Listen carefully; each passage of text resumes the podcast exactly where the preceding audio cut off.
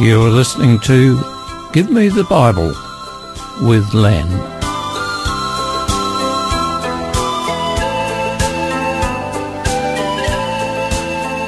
Today's program is entitled Trees.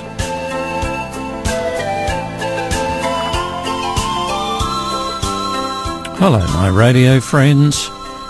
Thanks for joining me today to hear and learn more about God's Word, the Bible. There's a curious but interesting story in the Bible involving trees. It's found in the book of Judges, chapter 9, and from verses 9 to 15. And this is the story. One day the trees went out to anoint a king for themselves. They said to the olive tree, Be our king. But the olive tree answered, Should I give up my oil, by which both gods and humans are honoured, to hold sway over the trees? Next the trees said to the fig tree, Come and be our king. But the fig tree replied, should I give up my fruit so good and sweet to hold sway over the trees? Then the tree said to the vine, Come and be our king. But the vine answered, Should I give up my wine, which cheers both gods and humans, to hold sway over the trees? Finally, all the trees said to the thorn bush, Come and be our king. The thorn bush said to the trees, If you really want to anoint me king over you, come and take refuge in my shade. But if not, then let fire come out of the thorn bush and consume the cedars of Lebanon. Now, this is a curious story. And the Bible has many stories, and none of them stand alone. All have a meaning and all are profitable in one way or another to help us understand life and or for character improvement. 2 Timothy 3:16 and 17 points out that all scripture is given by inspiration of God and is profitable for doctrine, for reproof, for correction, for instruction in righteousness, that the man of God may be complete, thoroughly equipped for every good work. The trees in the story represent people. Historically, the trees represented the Israelites. You may have noticed that the tree of the highest regard was the olive. The olive was of extreme importance as it provided olive oil used for food, for lighting the lamps, and for cooking. The tree parable indicates that when the Israelites were hoping to have a king, they chose whom they thought would be the best. In that case, they chose Gideon, whom the Lord used to gain a convincing victory over the Midianite army.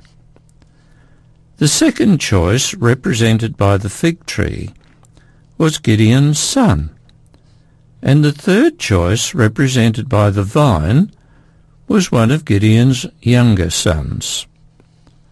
All three of these men refused to accept the invitation to be king, saying that what they were doing was helpful and productive. They were not anxious for power or prestige. Finally, the choice was lowered to the bramble, the thorn bush. This represented Abimelech. Abimelech sought to rule over Shechem by eliminating all his opposition, namely, by killing all the other sons of Gideon and you'll read this in Judges chapter 9 verse 1. All were killed except Gideon's youngest son, Jotham. Abimelech then became the king of Shechem. Abimelech represents the low-born, selfish, cruel love of dominion over others, born from the love of self, a mere bramble, ready to rule or to ruin, to send forth its fires of lust, to consume all the better principles which will not submit themselves to his rule. The cedars of Lebanon refers to all of Gideon's other sons, all seventy of them, who were more noble than Abimelech, but all of whom were destroyed except for one. The tree story is a parable, using metaphors to describe people. A fruitful, productive tree represents a good person who contributes to society. A bramble, or a thorn bush, refers to someone who is something of a social predator, more interested in his own selfish concerns than leading others to a higher level of existence. A beautiful productive tree is an asset. It provides shade in the summer heat it provides a resting and nesting place for the birds. It provides fruit or nuts as a blessing as food. And it is a thing of beauty. Such a tree is the walnut tree that grows in our front garden. I hope that I'm regarded as others regard our walnut tree. Now this story I've just read to you has a personal application for everyone. If I was likened to be a tree, what sort of tree would I be? Would I be just some sort of a prickle bush? Or on the other hand, a fruit tree, giving of itself, faithfully bearing fruit year after year without complaint? Would I be a noble, large, beautiful conifer, providing shade or shelter for those in need? What sort of tree would you be? Now, here are some Bible texts to consider. First one says, The righteous flourish like the palm tree and grow like the cedar in Lebanon. And that's from Psalm 92:12. And then we have this one. Behold, I will liken you to a cedar in Lebanon, with fair branches and forest shade. And that's from Ezekiel 31:3. And one last one. The trees of the Lord are watered abundantly. The cedars of Lebanon that he planted. And that's from Psalm 104 verse 16. In my life I've spent some time in the outback, especially in western New South Wales, which has had several severe droughts in recent years. The animals, including cattle, sheep and kangaroos, seek refuge from the savage sun in the shade of trees. If there were no trees, it would be almost impossible to survive. Just imagine a world without trees. That would be like the Nullarbor Plains. And in case you don't know, Nullarbor means null, which is none, and arbor, which means trees. Today I want to share another story, not from the Bible, about a man who beautified a large area of France by planting trees. As far as I know, this story is not collaborated by history, but it illustrates how a person who simply does good can have a huge and long-lasting effect. It's called The Man Who Planted Acorns. And I'm going to read it in the first person as if the author of the story is reading it. He says, about 40 years ago, I was taking a long trip on foot over mountain heights quite unknown to tourists in that region where the Alps thrust down into Provence, France. After three days walking, I'd run out of water. I came across a deserted village with clustered ruined houses that suggested there must have once been a spring or well here. There was indeed a spring, but it was dry. The tiny chapel with its crumbling steeple stood about like the houses and chapels in living villages. But all life had vanished. The wind blew with unendurable ferocity. I had to move my camp. After five hours walking, I'd still not found water and there was nothing to give me hope of finding any.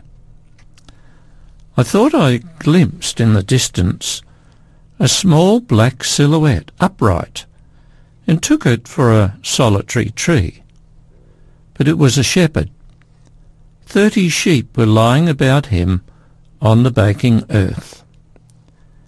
He gave me a drink from his water gourd, and a little later took me to his stone cottage.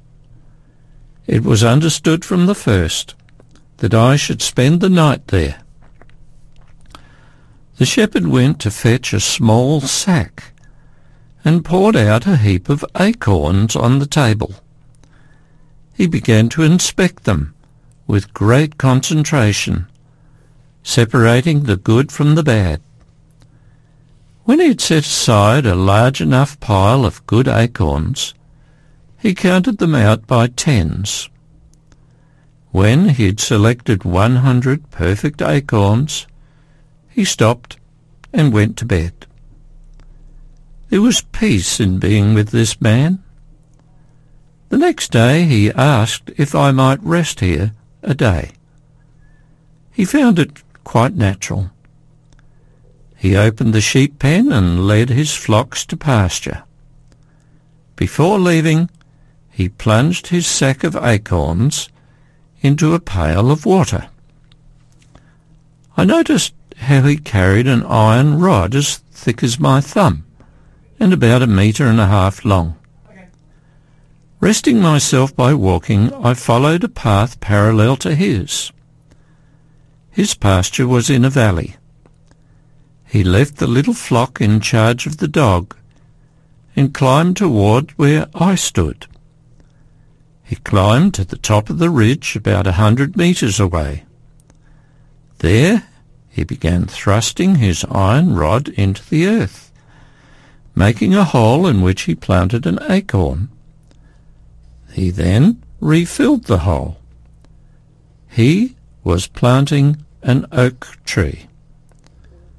On inquiry I discovered that the land was not his and he was not interested in finding out whose it was. For three years he'd been planting trees out in this wilderness. He had planted 100,000. Of these, 20,000 had sprouted. And of this 20,000, he still expected to lose about half to rodents or the unpredictable weather there remained ten thousand to grow where nothing had grown before. That was when I began to wonder about the age of this man. Fifty-five, he told me. His name was Elzéard Bouffier. He had once had a farm in the lowlands. He had lost his only son and then his wife and he had withdrawn into solitude, where his pleasure was to live leisurely with his lambs and his dog. It was his opinion that this land was drying for want of trees. He had added that, having no pressing business of his own, He had resolved to remedy this state of affairs. I told him that in thirty years his ten thousand oaks would be magnificent. He answered quite simply that if God granted him life, in thirty years he would have planted so many more that these ten thousand would be like a drop of water in the ocean. Besides, he was now studying the reproduction of beech trees and had a nursery of seedlings grown from beech nuts near his cottage. I'm going to stop and have a little break and go on straight afterwards.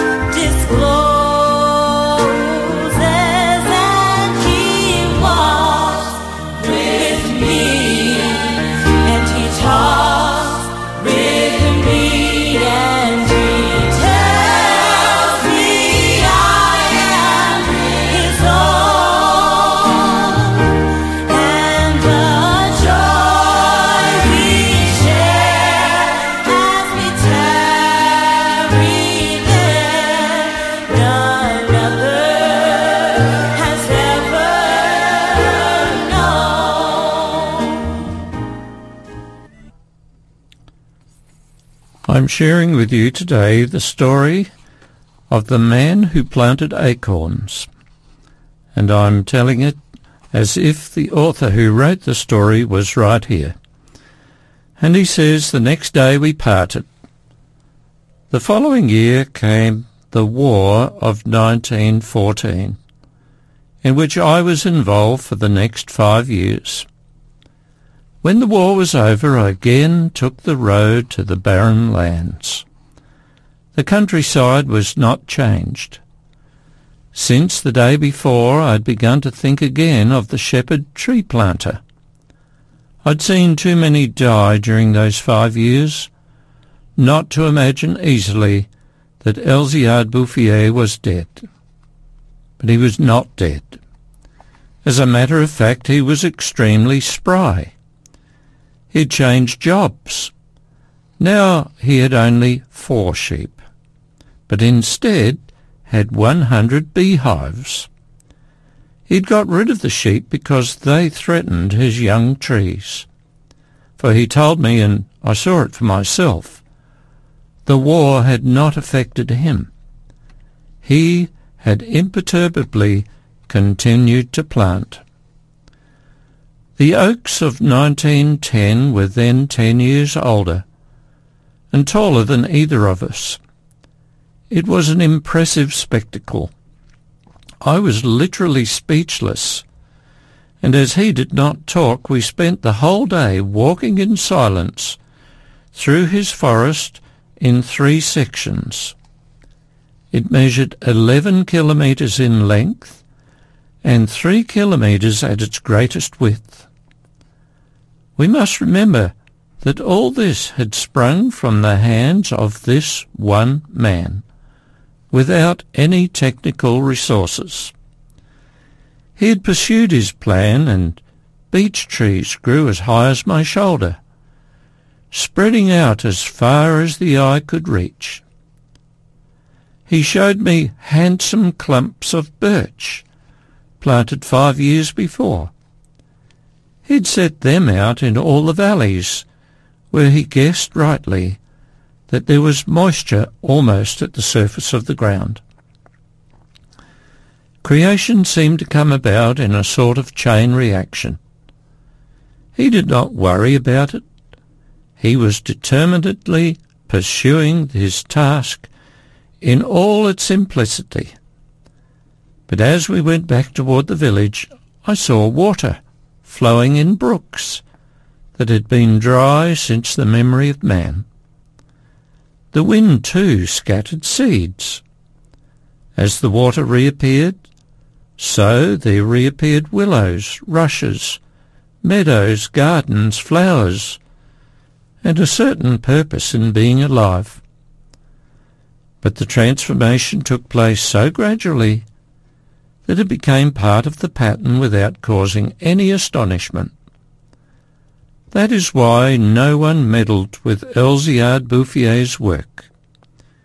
If he had been detected, he would have had opposition. But he was undetectable.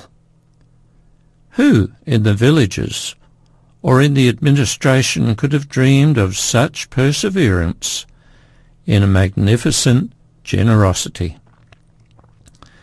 To have anything like a precise idea of this exceptional character, one must not forget that he worked in total solitude, so total that toward the end of his life he lost the habit of speech.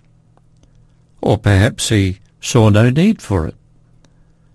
Some years later he received a visit from a forest ranger who notified him of an order against lighting fires out of doors for fear of endangering the growth of this natural forest.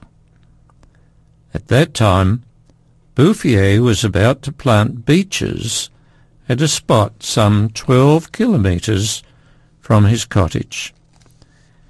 In order to avoid travelling back and forth, for he was then seventy-five, he planned to build a stone cabin right at the plantation. The next year he did so. The following year a whole delegation came from the government to examine the natural forest. Fortunately nothing was done except the only help th- helpful thing the whole forest was placed under the protection of the state, for it was impossible not to be captivated by the beauty of those young trees in the fullness of health. A friend of mine was among the forestry officers of the delegation. To him I explained the mystery. One day, the following week, we went together to see Elzéard Bouffier we found him hard at work. In the direction from which we had come, the slopes were covered with trees twenty to twenty-five feet tall. I remembered how the land had previously looked, a desert. Peaceful, regular toil, the vigorous mountain air, frugality, and above all, serenity in spirit had endowed this old man with awe-inspiring health. He was one of God's athletes. I wondered how many more acres he was going to cover with trees. I saw Elzéard Bouffier for the last time in June of 1945. He was then 87. In 1913, this hamlet of 10 or 12 houses had three inhabitants. Everything was now changed, even the air. A gentle breeze was blowing, laden with scents. A sound like water came from the mountains. It was the wind in the forest. Most amazing of all, I heard the actual sound of water falling into a pool. Hope had returned. Ruins had been cleared away dilapidated walls torn down and five houses restored. Now there were twenty-eight inhabitants. The new houses, freshly plastered, were surrounded by gardens where vegetables grew. It had taken only the eight years since then for the whole countryside to grow with health and prosperity. On the site of the ruins I'd seen in 19, there stood neat farms, testifying to a happy and comfortable life. The old streams, fed by the rains and snows that the forest conserves, are flowing again. Their waters have been channelled.